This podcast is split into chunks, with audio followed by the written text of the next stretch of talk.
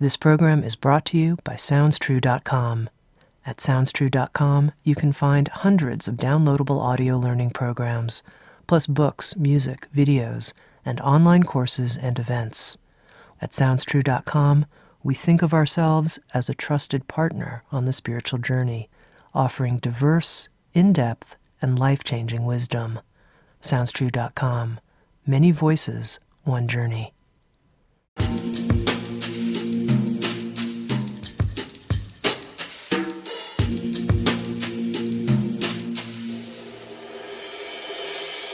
You're listening to Insights at the Edge.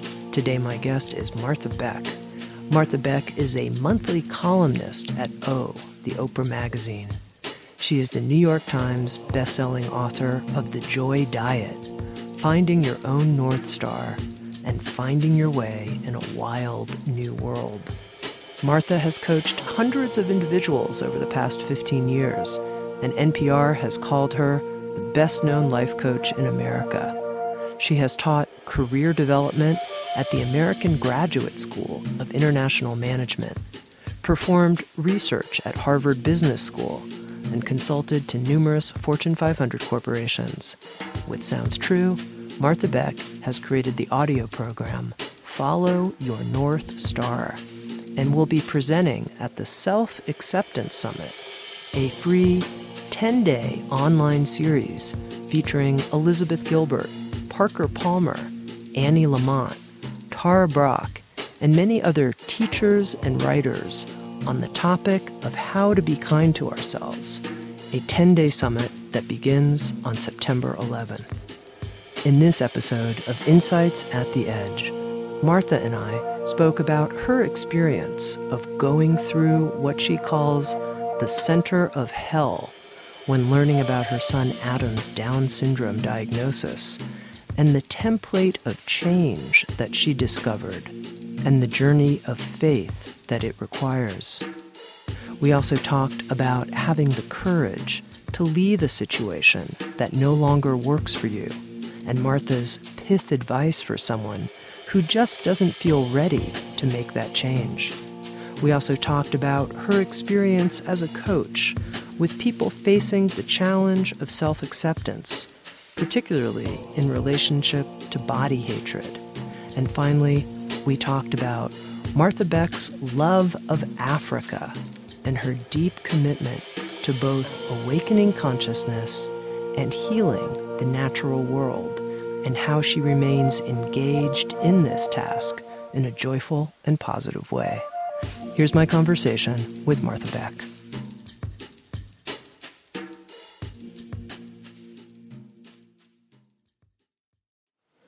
Martha, you're known as one of the coaches of coaches, one of the best known life coaches in America. And to start our conversation, I'd love to know what you think makes someone an excellent coach. Um, one word listening. There's literally an exercise I do where I just have people say what they're worried about. And like a cartoon psychiatrist say, mm-hmm, and what more would you like to say about that? If you keep that going for 15 minutes, they'll fix everything themselves. I do not know why people keep paying me. Okay, fair enough. You know, I believe that listening is incredibly powerful, but I also think there's probably more to it than that. There is. Um, the way I teach people uh, to interact with people, because I train coaches a lot, is that each of us is always forming conclusions about every other person. It's impossible. We have subjective views about everything. The way I was trained as a PhD in sociology was to defer my own opinion to the other person's perspective. So, what I teach people to do, it's really simple. You can do it with your friends and neighbors. Um, you have a conversation and then you say very frankly, This is what I think is going on with you. Like I could say to you, we barely connected today, but I could say, yeah, you're making a recording for your podcast. I'm guessing you want it to go well. And then the most important part is this you ask to be disconfirmed. And the phrase we use is tell me where I'm wrong, not tell me if I'm wrong, because for certain you will be wrong to some degree. Even speaking something in language makes it not what it is. When you ask to be disconfirmed, you open yourself to feedback from your real experience and specifically from that other person. So they will give you as closely as they can their subjective point of view and tell you exactly where you're in error about your perceptions. And that, that enables them to get more clear on their own psychology and it develops trust that they're in a place that is receptive and attentive to them. So, in a weird way, it reminds me of meditation where my mind shows up as the client. And then there's the witnessing part that's, that shows up just to say, uh huh, I see what's happening, and you might be wrong. and that combination is magic, I promise you. If you use that combination over and over, pretty soon you'll get to the point where you're not wrong and you're giving them a perspective that's very very helpful you're mirroring what what they're going through which is what all of us need to get tidied up. We just need, need a look in the mirror. So you're really happy to talk about coaching and this conversation today with me. Tell me where i might be wrong martha. Did i do it? Did i disconfirm? You're super right. Um, yeah you're and what people usually say is you're not wrong or they'll sometimes they'll say you're completely wrong. And either way you should be delighted because they're getting clarity and they're giving you clarity. So I would say, yes, you're right, except that um, I have always really had trouble with the word coaching hmm. or the hmm. phrase life coaching. It makes me squirm and wince. And I've been trying for 20 years to come up with a, a term that sounds less like it's on the side of a cereal box. So, really, I'm happier to talk about spiritual growth and development because that's what, it, at least in the system I use, life coaching is just a cover word for that. Mm-hmm. Well, that's really interesting to me. And I want to talk a lot about spiritual growth and development. And also your book, Finding Your Way in a Wild New World, and this wild new world we're in. But I have one more question about coaching.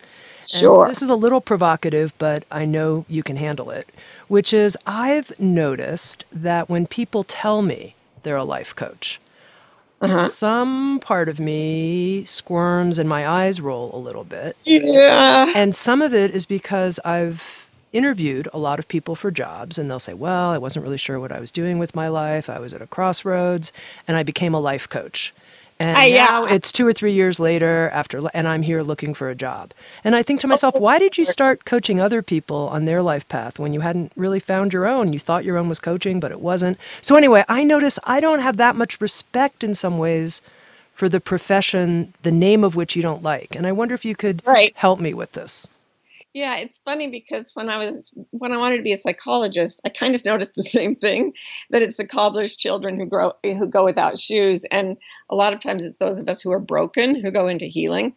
So, in some sense, that's like, oh my god, I'm trusting the airplane of my life to a pilot who's feverish and disoriented. Why would I do that? And yeah, this is why when we do training, we call it life training. We say until you can fix your life, you know, your first job in training is to fix your own life. Until you've fixed yours, you cannot fix another person's life. On the other hand, when you do fix your life, you just become clear that the answers are always within the person. That's why I use the image of your own North Star. You will never know the trajectory of another person's life mission. That is not your privilege, it is theirs. But once you've found your way to clarity in your own mind, you can be a very, very useful sounding board again to help them read the compasses within themselves. So there's this there's this tendency for people to try to get expertise in something that sounds trendy or appeals to them simply because they need coaching. and so we always emphasize self-coaching, self-coaching, self-coaching.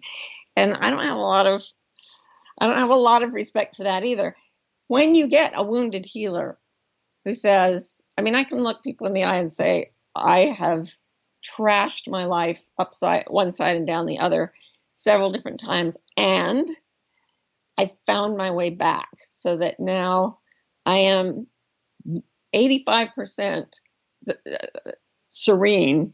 If you judge serenity by moments of intense bliss that I've had in meditation, in a near death experience, in a bunch of things, I'm about 80% of those on a bad day. Hmm. And on a hmm. good day, I'm pretty close to 95. And I know how you can get yourself there. I can't get you there, but I know from doing it myself that there's something in you that is going that way and I can help you find it. Now, tell me a little bit from your own life path difficulties, if you will, and getting yourself out of those difficulties. Maybe you could give a couple of examples that you think really illustrate this template, if you will, of change and transformation. Yeah, everything that happens to me seems to follow the model of Dante's Inferno, where um, I'm just stumbling around, not knowing what to do, the way Dante is at the beginning. And then I enter hell. I go through the door that says, Abandon all hope, ye who enter here. And there's always the soul of a poet, usually the books that I love and the authors who wrote them, who are sort of with me in spirit. And we start going down through hell, and there is no way back up. And it gets worse and worse and worse until you realize you, you get to the lowest possible point, the center of the earth. In Dante, it's where Satan is frozen in a lake of ice. And his guide says to him, Keep going. And he says, There is nowhere to go. And the guide says, Keep going. So he climbs on Satan's body and keeps going down. And as he passes the center of the earth, then by going the same direction, he's headed up. And so the whole inferno is about him going down, and the last few stanzas are about coming up, and it, it ends. And so uh, we emerged and once again beheld the stars. So that's happened to me several times in different forms. One of the worst was when um, I was at Harvard getting my doctorate after getting my bachelor's and, and MA there. And my second child was prenatally diagnosed with Down syndrome at about six months into the pregnancy. And I had already intensely bonded with him, though I'm politically pro choice. And it wasn't a, ch- a, choice for me of having a baby or not. It was what kind of life will do you think deserves to exist and why? And when you're a, a, mother contemplating this with a child, even, you know, to me at that point, he already was my child. That's a really, really intense choice to have to make. And because I'd been at Harvard for so long, since I was 17, I thought in terms of intellectualism being the way to happiness, the way to success, the way to be admired. My entire ego was structured around intellect. And here was this child on the way whose intellect would be very, very different, who would never go to Harvard or maybe even school, who um, was horrifying to my doctors, to my advisors, to my classmates, um, even to my ex-husband. I think he was really horrified, and I I began at the moment I got the diagnosis from the from the clinic. The nurse called me and said, "I have some not so good news from for you." And at that moment in my head, a voice said, Don't be afraid. And then she told me, You're carrying a fetus with Down syndrome. And the voice said, Martha, are you happy? And I said, What? And the nurse said, I'm talking about trisomy of the 21st chromosome. I said, No, no, not you. I was listening for the other voice. And it said, um, I said, I said, I've heard that people with Down syndrome can be happy. And the voice said, That is right. And the nurse said, I don't think so. And that, those two voices in my head, when I heard that, that became the entire basis for the actions I took following that. I kept the baby, um, had him. He has Down syndrome. He's almost 30 now. And I did not know that I was entering a path of faith and miracles and I call it magic. I don't believe in magic, but it looks magical to someone in our culture. A lot of magic. So, but I went through the center of hell to get there. I really did. And then another time, um, and then after he was born, I thought, oh, spirituality is right. Well, I was born and raised Mormon. So maybe all the Mormons were right. Oh, good heavens, I'm going to roll back all my rationality and try to be religious. And then I found that religion was actually taking me away from that voice, me, that religion. I'm not condemning anyone else. So I ended up leaving that religion and thereby losing the relationship with all my relatives and all my friends um, up to the age when I was about 17 and left for college. So I lost everyone except for my nuclear family, my children, and my husband and myself. And that was not easy either. I can promise you. Mm-hmm. Yeah, and then I wrote memoirs about it, and then people got mad at me, and that was another one that I haven't yet written down, but mm-hmm. you see where I'm going. Mm-hmm. Now, Martha, I'm curious. This voice that you heard in your head, what do you mm-hmm. attribute that voice to? I mean, a part of yourself, an angel whispering to you. How, what, how do you think of it? I think it was myself, and I think it was everything that exists because I don't feel any difference between myself and all that exists, my real self. It was also you. It was also CJ who's in the studio recording this. It was everything. Absolutely everything whispered that to me. Mm-hmm. And it it needed to be everything because the illusion that I was separate was very strong in that moment. Mm-hmm. So yeah, I, I would call it God. I would call it the universe. I would call it all that is. I would call it you know, Casper the Friendly Ghost, if you want me to. I don't know. I most often call it whatever. I, I think some of the reason I'm asking is because I think sometimes people have trouble trusting the voices that they hear, distinguishing is this a voice that I should follow or is this just another inner, you know, blah blah. I don't know if I should trust this. Yeah, and the way I try to answer that, or the way I've come to answer it in myself, as I said, after I heard that voice, I sort of went nuts the other direction. Like I, I found every, I read the great works of every major religion. I kept all the laws. I tried all their mystical practices, and I was just seeing what would work and what didn't. Um, Mormonism, there were a few things that worked for me, and most of it didn't. Just really didn't. And everybody was telling me, "Oh, you'll hear a voice inside that will tell you to be faithful to this or that." And yeah, there are all those voices, but what what can confuse the mind does not confuse the body. I was also very, very chronically ill. I was in so much pain for about 12 years that I was basically bedridden during my entire 20s. And um, I began to notice that when I believed a lie, that is, when I believed a voice that wasn't telling a truth that resonated with my deepest sense of integrity, I would get sicker dramatically. So I was given this um, this gift of a body that's very very sensitive, and the body hates to lie. We know that scientifically. All your stress indicators skyrocket when you lie, even when you don't know you're lying. So when I held on to a cultural thing like you should stay in your parents' religion so that you can keep your parents something in me got sick. Mentally, it felt desirable, but physically, I literally got weaker and sicker and in more pain until it was really excruciating. And that's when I finally started saying no. And by that time, I had three diagnosed progressive, incurable illnesses oh, that oh now, yeah, and they now have virtually no symptoms, and they're not supposed to get better. They they just went away. But if I lie, they come back. And that is if I believe a voice within me that is not resonant with my deepest integrity, I get sick. I have a, a real gift that way, but I promise you do too. Your body will shy away. You know, we were talking about how when someone says, I want a job, I'm a life coach because my life was falling apart. Now I'll come help you. The body shrinks from the lie. Okay, help me understand that your understanding of that from a sort of biological mechanism if you mm-hmm. will. How do you get that? That if you believe a voice that's untrue, you, Martha Beck, your body will get sick. What's happening inside your body that it's responding that way? Yeah, and it definitely is because I keep detailed notes and I do love a bit of science. I'm I'm I'm obsessed with science. The two book types of book I read most frequently are um, spiritual books and science. I just love it, and I was trained in it. So I got self observation, the N of one was the way I saw that pattern in myself. And then I started doing research. And it turns out that the brain is very stressed when it has to invent something that is not what is perceiving at a deep level.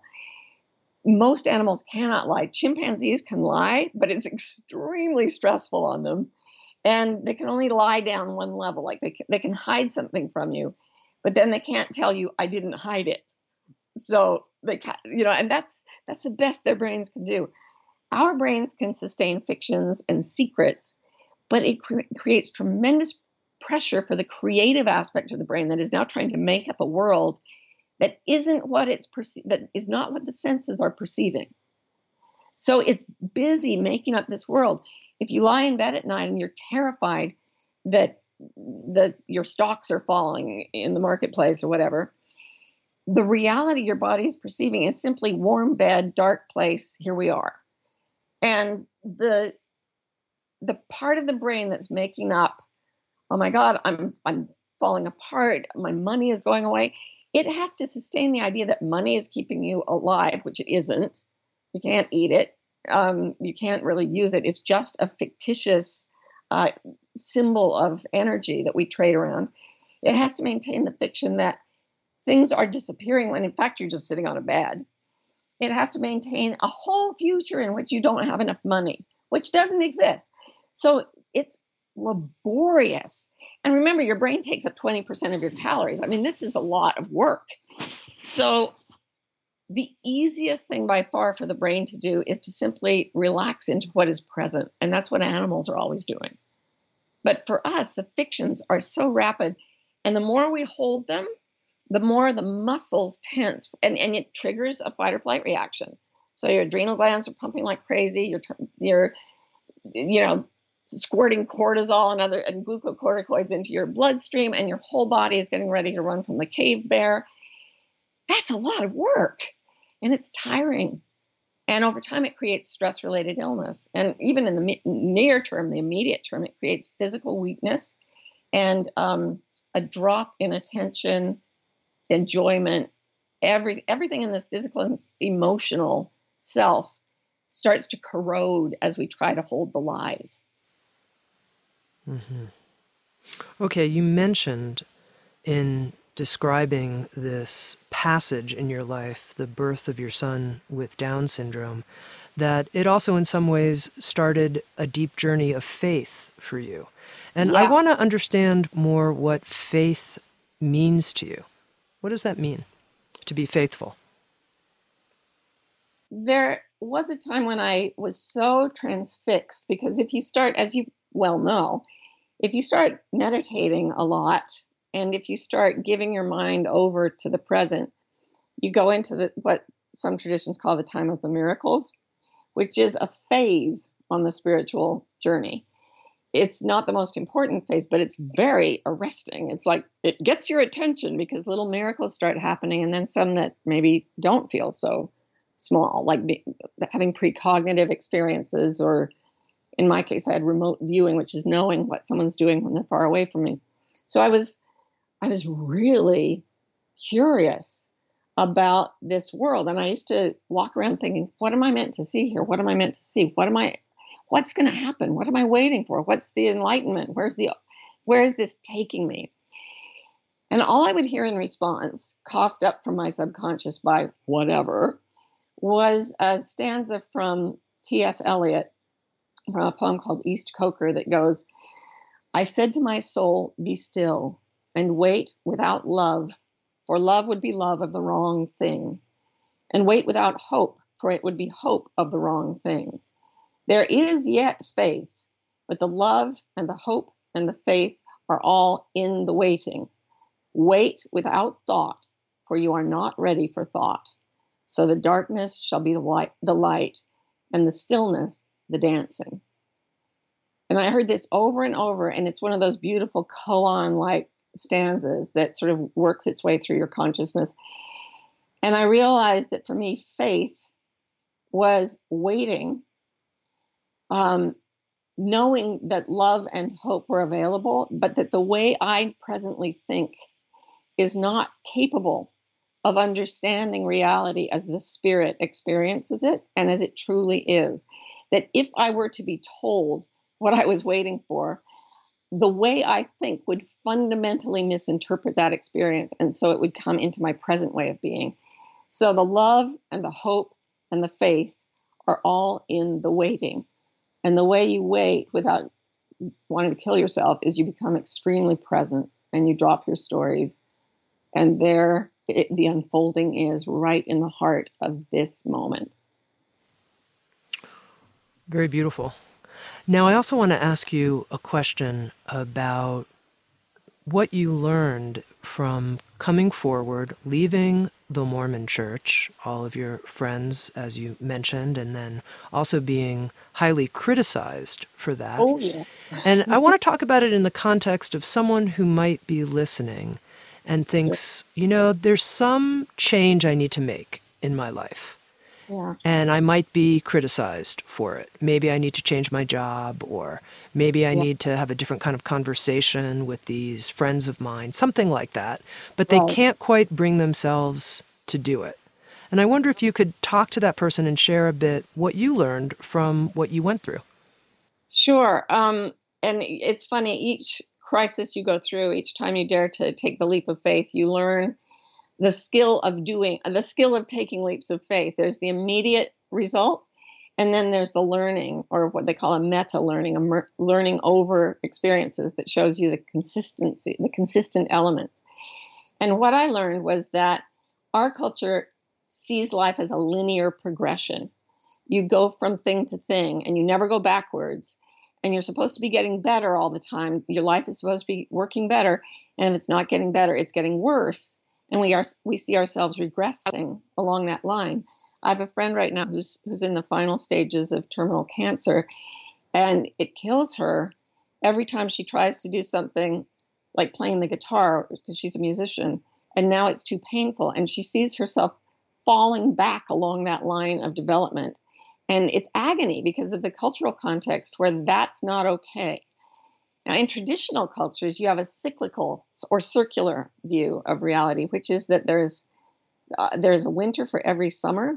There is a fallow period for every harvest. Everything goes to sleep and wakes up again repeatedly. And what I think that is going to happen to you if you take a leap of faith, it's not you're, you're not going to go summer to summer. You're not going to go, oh, I was fading and now suddenly everything's great again, which is what people hope will happen to give them a validation by our cultural standards. What will happen is, oh, you will go into winter. You will you will fade and you will die. And it will be just as bad as you expect. And then as Albert Camus said, in the midst of winter, I finally learned that there was in me an invincible summer. It's by going down into winter, or to mix metaphors, into the, the center of hell, that you realize if you trust the cycle, it comes back up into a spring and a new summer. And for me, I combine the linear and the cyclical so that it forms a spiral moving through space. Yes, you move forward every time, but each time you go through the seasons of dying, being dead, uh, preparing to be reborn, and then flourishing again. And you can just expect that throughout your life. Anytime something major happens to you, even something that looks positive, like moving house or moving to a different job, even prisoners being released from prison have to grieve and die to their prisoner identity before they can come into abundance again. And that's just it's just nature and you can relax into it. Yep, it's going to be bad. I'm validating your fear and it's going to be fine. What about someone who says, I'm not going to do it because I don't want to hurt that much? Well, what I always say is stay in your present life as long as you possibly can. Stay in that soul murdering job as long as you can. Stay in that awful marriage as long as you can. Just so you'll know that you you left no stone unturned and you won't like feel remorseful. But the moment I say that, most people say, I'm done. hmm Yeah. As soon as you give yourself permission to stay, you're ready to go. Okay, now I want to pick up on something you said kind of casually. You know, you started having spontaneous remote viewing experiences. Mhm. What happened? What did you start seeing? You know, give me an example. How do you understand that? It started when I was pregnant with my son. Before he was diagnosed with Down syndrome, um, my husband at the time was traveling back and forth between Asia and the US doing international consulting while he finished his doctorate at Harvard. And I noticed that um, when he was gone, I would wake up at night. It wasn't usually a dream, but I'd wake up at night when it was daytime for him.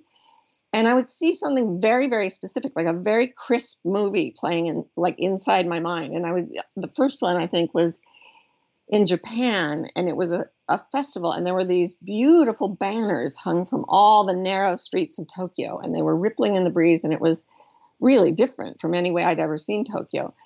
And I woke up, and John called me, and he said, "You should be here. Tokyo's like during this Matsuri, this festival. It's so different. There are these beautiful banners hanging from everything."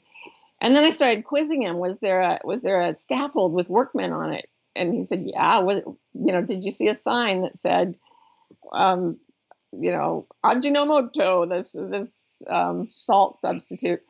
He was like, "Yeah, yeah, I saw all of that." And we started comparing notes, and it just turned out that when we were thinking about each other, I would see what he was seeing, and it was really robust and testable, as we say in in the social sciences and we did a lot of testing and it, it got much less since uh, after adam was born but i can still do it a little bit and adam does it very easily mm-hmm. so can you remote view whenever you want to or it's just kind of sometimes yes sometimes no or how does that work for you it's like all these talents i mean there's a there's a really good scientist named dean radin who does these uh, laboratory tests on so-called psi phenomena and everybody apparently has them to some degree, but it's like musical or athletic talent.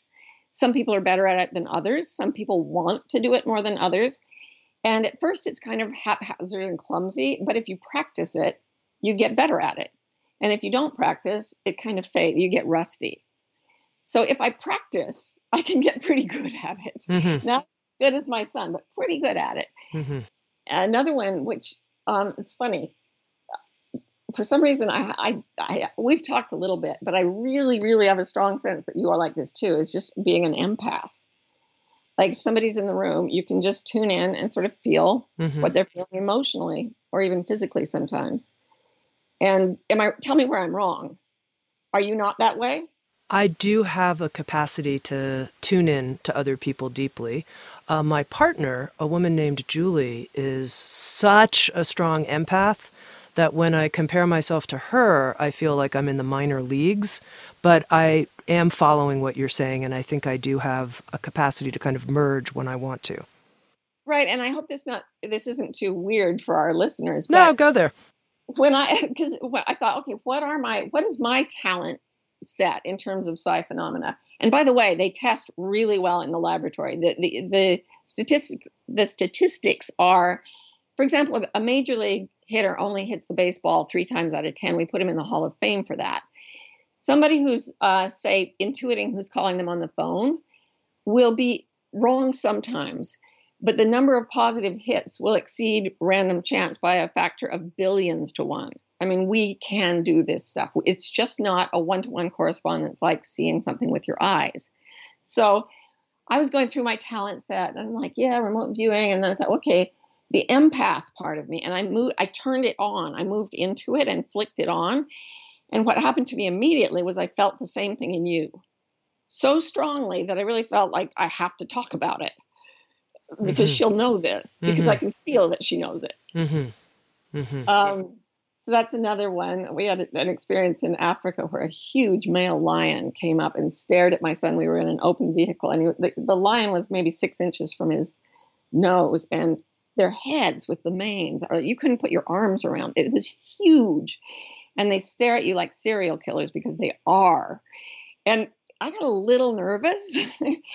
and later I asked Adam, weren't you weren't you scared when the lion came up and looked at you? And he said, No, because I was feeling him and he was feeling me back. Hmm. And I said, um, and by the way, he doesn't he's not very verbal. We don't talk about this stuff at all. And I said, So what was he feeling? And Adam said, what lions always feel.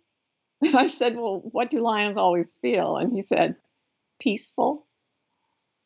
And that, you know, so the idea that everything around us is participating in consciousness and that being an empath means you can feel what a tree is thinking, not just what another person is thinking. That's some pretty big magic. And um, it's real, it's testable in a laboratory.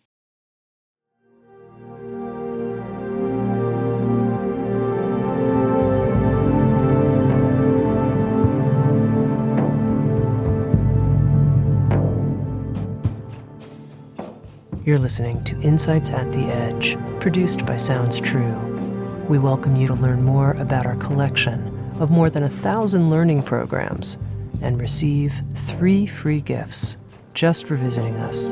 Go to soundstrue.com backslash free. That's soundstrue.com backslash free. And now back to Insights at the Edge.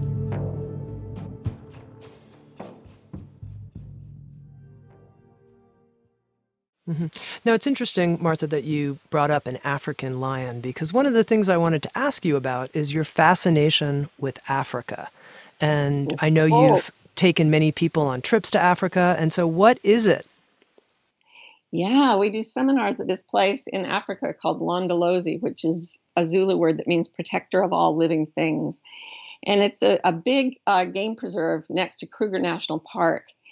And what's interesting about it to me is that it, two teenage boys inherited this property, this large property, when their father died suddenly many years ago, and they were advised to sell it because it was nothing but bankrupt cattle farm. It had been overgrazed. There were very few animals. Uh, lions would come in and kill the cattle. It was just useless and completely broken as an ecosystem. And they said, We refuse. And they went and they found a geologist who helped them clear away the brush and pack it into the earth so that the normal water table came back. And then the grassland came back, and then the grazers, and then the prey animals. And now it's it's pretty much pristine ecosystem. And it's not conservation, it's restoration of the planet's natural way of being. And when I went there, because my book about Adam became this big bestseller in South Africa, I felt immediately, and especially when I met these people, this small family that has now restored a territory larger than Switzerland. And I was out w- with one of my friends from that family uh, tr- uh, tracking rhinoceros, and we tracked up on a mother rhino, and the calf got behind us, and she got agitated. And I thought, I looked at this huge horn, and I felt the earth shuddering under me, and I thought, this is how I'm going to die. This is awesome. And because that is a good way to die.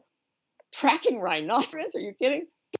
And I literally let go of the rest of my life. It seems absurd now, but I literally said, This is it. There's nothing else. And suddenly, bam, into my head came a huge piece of what I'd been asking about when when my inside voice said, I said to my soul, Be still the task that we're here to do right now, I thought, or at least me and people like me who are obsessed with spirituality and nature, oh, we're here to fix the planet so that humans can keep living here. Oh, this is what Eckhart Tolle means by a new earth. We have to, it's not just our consciousness. When we change our consciousness, we'll be able to fix what we've broken. And it scientifically, it's a, an absurd hope but I'm not being scientific now. It blew open my heart like a nuclear bomb. And I saw this amazing, playful task that some of us are here to do together. And that is the ruling obsession of my life is the healing of consciousness and then the healing of the earth for humans and other animals. And I want to talk more about this. Many of the themes in your book, Finding Your Way in a Wild New World, are about this combined task, if you will, healing human yep. consciousness and the consciousness of the planet.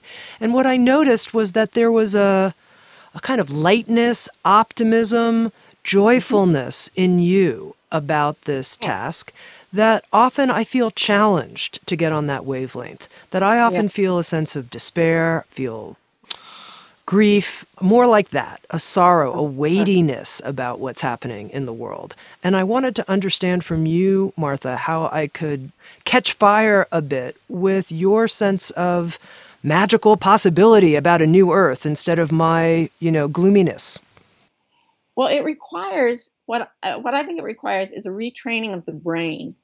The brain is really geared to look for danger because if you're in a room with 20 puppies and one cobra and you ignore the cobra and play with the puppies, you're in trouble. And so are the puppies, right? Like you want to pay attention to the snake and get it out of there. The problem is our ability to think abstractly, which makes us imagine snakes killing puppies even when it's not happening. And our brains get trained that way because they're looking for danger and because of our potential for abstract thought. It's very easy to dream up danger even when it's not around us. We are not like lions, mostly peaceful. And it's because of our abstract thinking capability. So we've trained our brains into creating a lot of very little connections, like neuro- neuronal connections, that take us over and over again to scenes of disaster and doom. And we're trying to prevent it, but we know we can't. And even if we do our best, entropy gets us in the end and we're all going to die. That's not a setup for a happy brain. But there are other ways to wire yourself. Meditation is a rewiring of the brain. Um, Byron Katie's thought work, which I do constantly, is a rewiring of the brain where you turn around your most negative assumptions and see if the opposite may or may not be, be true. And usually the opposite is truer. For me, I, again, I've been given so many gifts a body that breaks down really, really easily, and then a son whose life was a tragedy to me every time I looked at him. If he had died and I'd had to grieve and go on, it might have changed me a little. When you have someone in your life who is deemed to be a tragedy in himself, how do you love a child as much as a parent loves a child if that child is living an absolute disaster? It's not tolerable. And my research told me, you know, parents of children who die grieve and then go to acceptance. But if your child is disabled, um, you will never reach acceptance. You will grieve forever. And I was like, well, thank you so much for telling me that. But then all these magical things started happening, things that I now believe are only magical because science does not yet understand them, but they are real and they are testable. But they look magical to us. And from that context, the voice said it is possible for people with Down syndrome to be happy. And I also realized I'd never been happy. And I walked around Har- er, Harvard still pregnant, knowing that people knew I'd made this choice and disapproved of me. And I would look at them and think, they don't really look happy. They look haunted and driven and scared. And when I'm in the mindset that I learned from my culture, I feel that way too. I mean, imminently, like my life was going down. I was in the process of dying to my old self. But there was that wait without love, wait without hope. And I was willing to do that. And when I did, not just presence would open to me, but miracles in presence. And that showed me a different world, a, a, universe existing within the one we perceive, but at a deeper level than we perceive. And I began shifting to that every time I looked at my baby. I would look at him, a little boy with Down syndrome, life is a disaster. And then I would, my whole brain would shift. No, life is a miracle. This is a magical being You've been given something magical. Play with it. Believe. Try just believing without thinking because you're not ready for thought. And I necessity, suffering for my son and suffering because of my body, forced me to play with a different worldview. And it turned out that that worldview fit the data more precisely than the worldview we share culturally. And in that worldview, there is nothing but joy there is there is no problem. We are living in a three-dimensional video game, and yes, we we mistake the avatar characters for our real selves. But just the way you move away from a video game, shake off the impression that you were that video self, and then live normal life, which is fine even if you died in the video game. You can pull back another level and realize this is just a game that consciousness is projecting, like a three dimensional video game. And this body is not me that body is not you. My son's body isn't him. We are something more awake than that, something far more real. And from within that perspective, nothing that happens in a video game even really matters that much. And you can get inside the code and change the game. And if that's not fun, I don't know what is. Okay, Martha, but I'm going to have to push a little bit more into this because as you were talking, part of me was kind of with you on the video game, but then I also saw images of refugees suffering. Sure. And I thought, sure. wow, their pain feels very real yeah. to me. So, how do you hold both of uh, what this seems quite paradoxical? Yeah, it's a re- it's real in the sense that it's a real game, and we're here to play it. Um, one of the things that I had to deal with in my life was that uh, when I was five years old, my father who was very he was a big religious figure in mormonism and um, he'd been forced to tell a lot of lies that I think drove him to a kind of madness. And so he began to sexually abuse me, and it was very violent and very strange and done in the name of religion. And, um, you know, I've had three surgeries to correct the scar tissue. This was not a small event. Mm-hmm. Um, so to look at that and say, oh, it's just a video game, I'm feeling so lighthearted, to someone who's experiencing the game as it is played, that's not compassionate. Um, compassion, compassion holds that as it grieves more deeply than we even understand grief, as it feels anger, more angry than we can even comprehend. I went into the genocide memorial in Rwanda once and I had prepped myself for seeing all the horrors. I'd read books and I'd made myself look at pictures because I didn't want to cringe away from it. I didn't want to hide from it. Mm-hmm. And I went into this room, you know, on various displays, and I'm sobbing and um, completely despondent. And then I went into a room where there are a few hundred skulls, most of them crushed above one ear, which with a machete, which is how the killing generally happened. And I went in and I began looking at the skulls. And as I looked at each one, this unbelievable love would well up in me, not from me myself, but it was different for each skull. It felt like a different flavor for each, and every one of them said a version of, we held her. She was, you know, ultimately she was okay. He got through it. He's done with it now. Don't worry, we've got him. Uh, you know, it was just this, and it was skull after skull, love after love after love. Such tenderness, such absolute compassion and respect for human suffering. Yes, it is real. It is a human experience that the spirit is happen is having, and it is designed to convince us so much that it takes us to the, the absolute center of hell. And then we go past the absolute center of hell. So I have a daughter who they put her on an antidepressant. Turned out she had a Hashimoto's disease, but the antidepressant turned out to be addictive. And um, she was one of the people for whom withdrawing that drug causes psychotic breaks. So she, we went through two weeks of hell while she withdrew from this SSRI and had psychosis, and you know try, struggled not to harm herself and all of that. And at the end, she told me when she came back to herself, she said, "Well, I know two things. I know this is just a game, and I know that I am here to play it." So it's okay to be deceived by it. That's the whole point.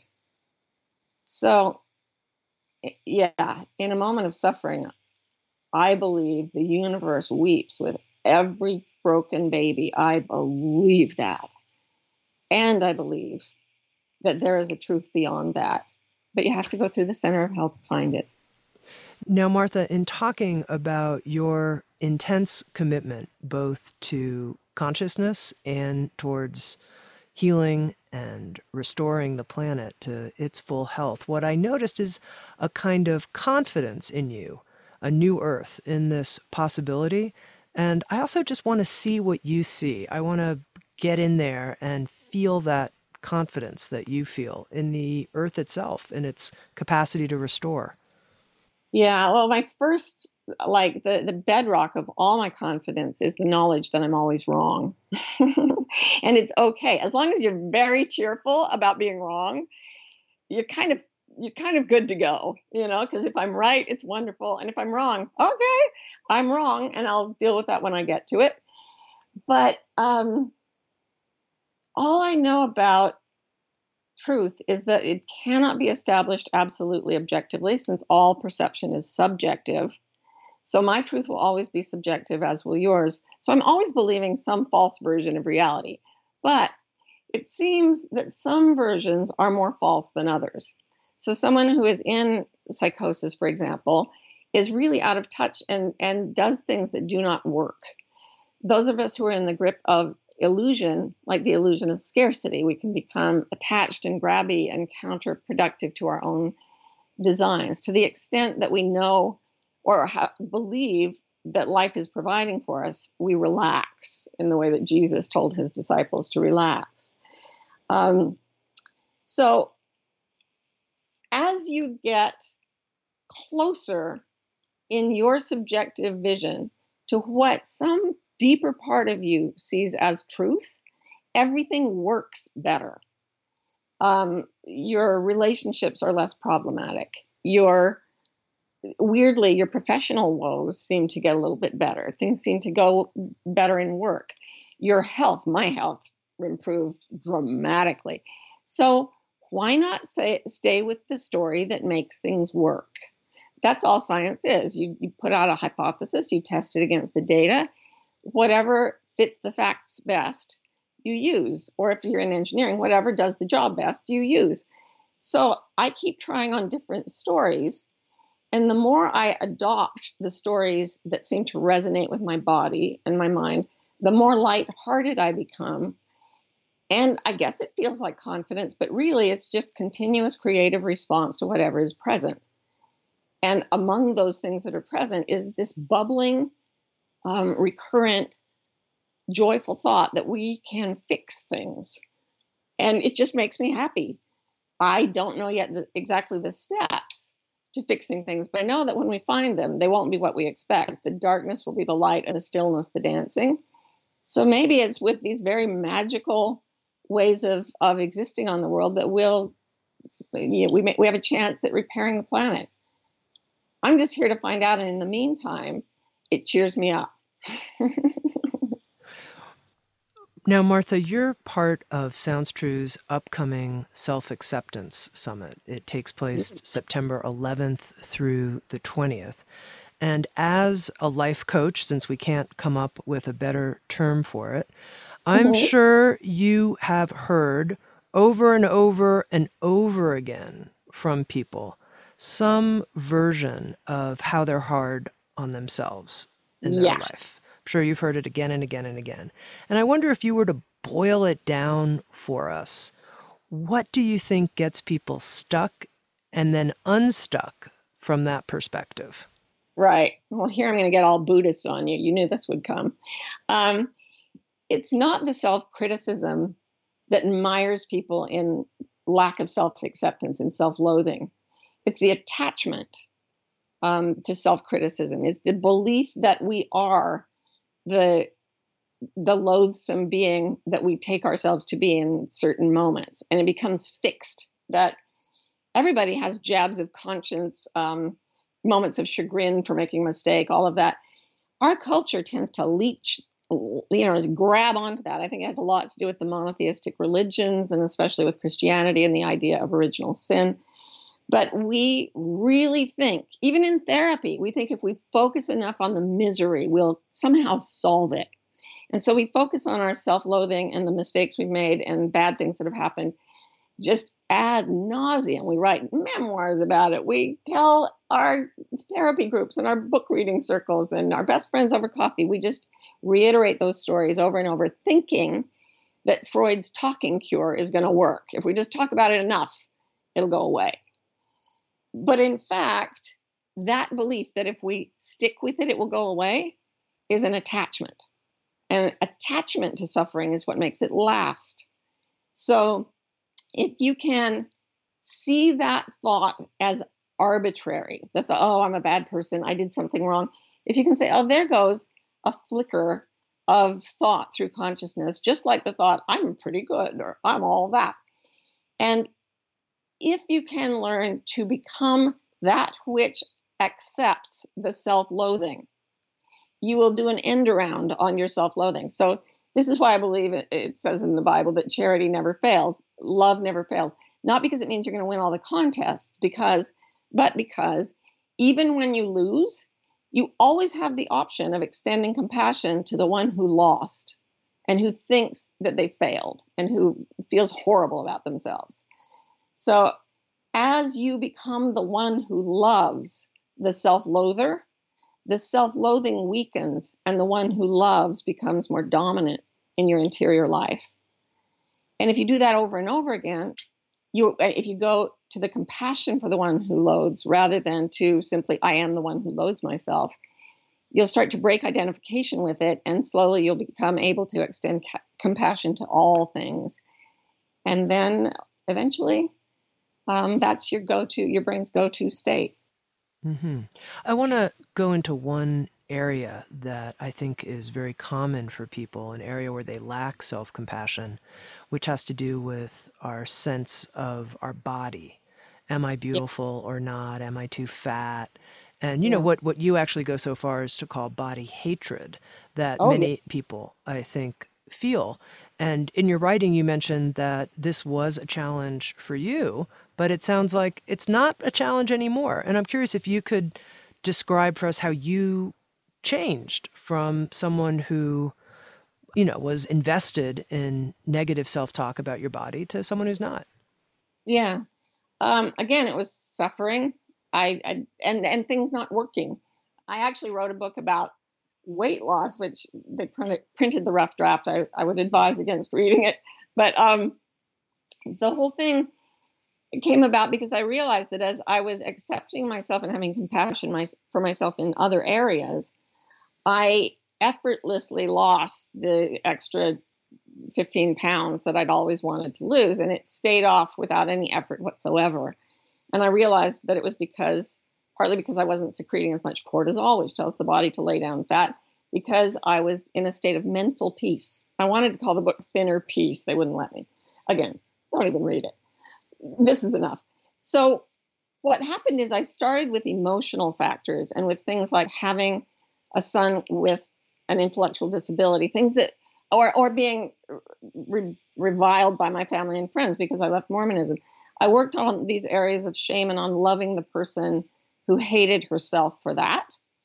And gradually, the self hatred calmed and the love became stronger. And then I started to realize, oh my gosh, this is affecting my body. My disease symptoms are going away. I'm losing weight. I have more energy. I feel like I'm kind of aging in reverse. Um, so it was a really joyful wake up call for me. And I just kept doing the compassion. Whenever I would have self hatred for my body, I would love the person who hated her body. So now, as I look at aging and death, as I just said, one of my dear friends is in the final weeks of her life right now. And I watch her trying to accept her body now as it deteriorate, deteriorates rather rapidly.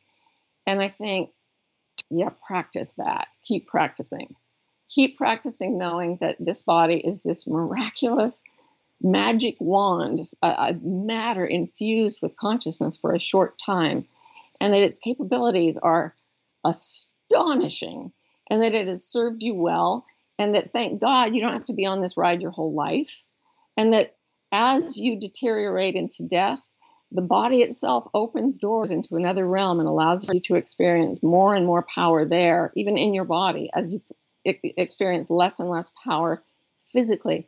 So the body is an ongoing miracle. I remember one time sitting there, I was in yoga uh, in, in Shavasana, and I thought, how, how interesting that this body had three children. And then I thought, no, it didn't. My children are way older than seven, and every atom in my body is replaced every seven years. There's not a single atom of me right now that was present when my children were born that being said, what is my body? It is nothing but a cloud of particles adhering around a wisp of consciousness in a consistent way that is born, grows, ages, and dies. Wow. Wow. Watch it. Watch this sandcastle be built and dissolved. That's all it is. It's never the same two days in a row. It's just an ongoing creation of consciousness that you're playing with. So be the consciousness and play with it, and you can do it with love. One final question, Martha. You know, I love numbers. And when you were talking about your level of peace in your life, and you actually used a number, you said, you know, between 80 and 85% on a bad day, and up, mm-hmm. you know, up close to 100 on a good day. So I was like, oh my God, Martha's talking about peace in terms of numbers. She's my Yeah. woman. I love this. So I want to know is your vision that it's possible we could be like 100% peaceful 100% of the time? Do you think that's a plausible human aspiration? Sure. I know Byron Katie. She's not faking it. I don't know Eckhart Tolle, but I don't think he's faking it either. I don't think Jesus was faking it. I don't think Ramana Maharshi was faking it or Nisargadatta Maharaj. I think that there's, um, in the Indian tradition, they say that as you practice the fruit gets riper and riper. And then for some people, it gets so ripe, it actually drops from the tree. And there's a binary radical shift that puts you in a fundamentally different perspective.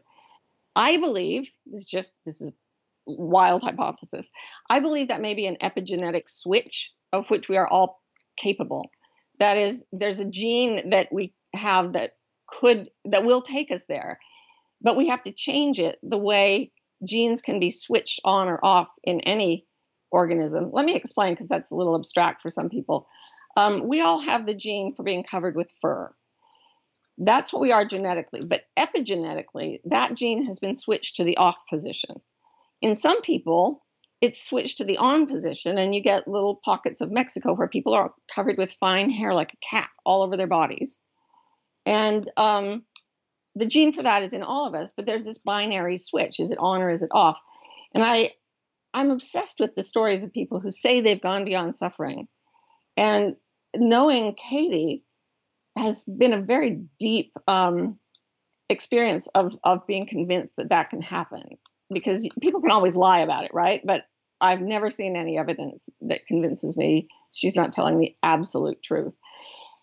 Plus, there's something in me that believes that can happen, that we can all awaken.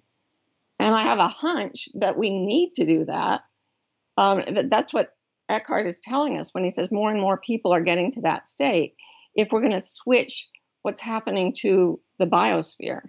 So I not only believe it can happen, I believe it needs to happen for more people at the same time than it's ever happened to before. I know that's really audacious, but why not? We're all dying. Why not have some fun with our imaginations before we go? Very well. Martha Beck is the author of numerous New York Times bestsellers, including the book Finding Your Way in a Wild New World. With Sounds True, she's created the audio program Follow Your North Star. And she's also a featured presenter in our Self Acceptance Summit, she offers a presentation on Meet Self, Meta Self, Reclaiming Your True Nature. This is a free 10 day online summit that begins on September 11th. Martha, I'm so grateful to have had this chance to talk to you. You said many things that really moved and inspired me, so thank you so much. It's an honor. Thank you so much for all the wonderful work you do, Tami. And thanks everyone for listening. SoundsTrue.com. Many voices, one journey.